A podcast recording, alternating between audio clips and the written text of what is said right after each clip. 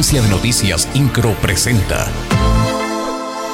Resumen informativo. Durante el segundo día de la gira de trabajo en el Farnborough International Air Show en Reino Unido, el gobernador Mauricio Curi González atestiguó la firma de un acuerdo de inversión con el vicepresidente ejecutivo de operaciones de Airbus Helicopters, en donde se reafirman los lazos de colaboración entre la empresa francesa y la entidad queretana, a través de un proyecto de expansión por más de 409 millones de pesos, con lo que se consolida el aumento de la producción en su planta ubicada en el municipio de Colón.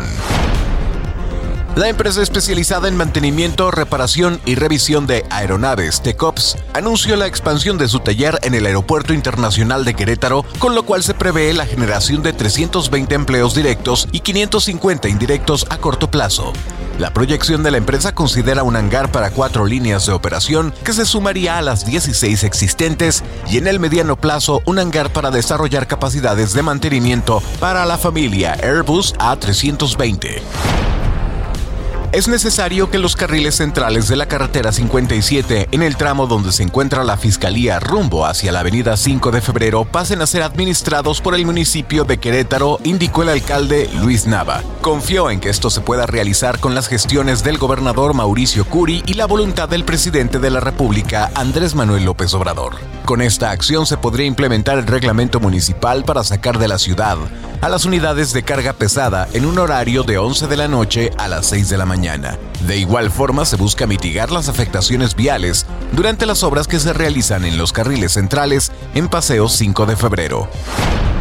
El municipio de Querétaro, a través de la Secretaría de Desarrollo Sostenible y el Sistema Municipal DIF, invitan a las y los adultos mayores de 60 años a participar en la segunda Feria de Empleo para el Adulto Mayor que se realizará el próximo 21 de julio a partir de las 9 horas en la Delegación Centro Histórico. En esta feria explicó la titular de la Secretaría de Desarrollo Sostenible, Tania Palacios Curi, siete empresas ofertarán 205 plazas para personas de más de 60 años, pues aseguró que en la construcción de la ciudad que queremos, nadie debe quedarse atrás y esto se logrará tejiendo los canales y accesos para obtener empleos dignos.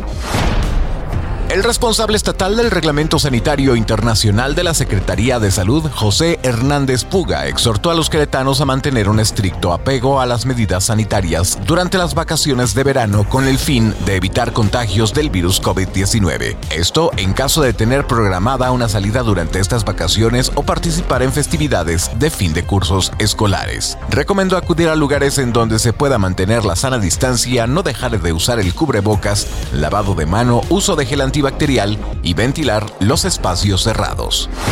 INCRO, Agencia de Noticias.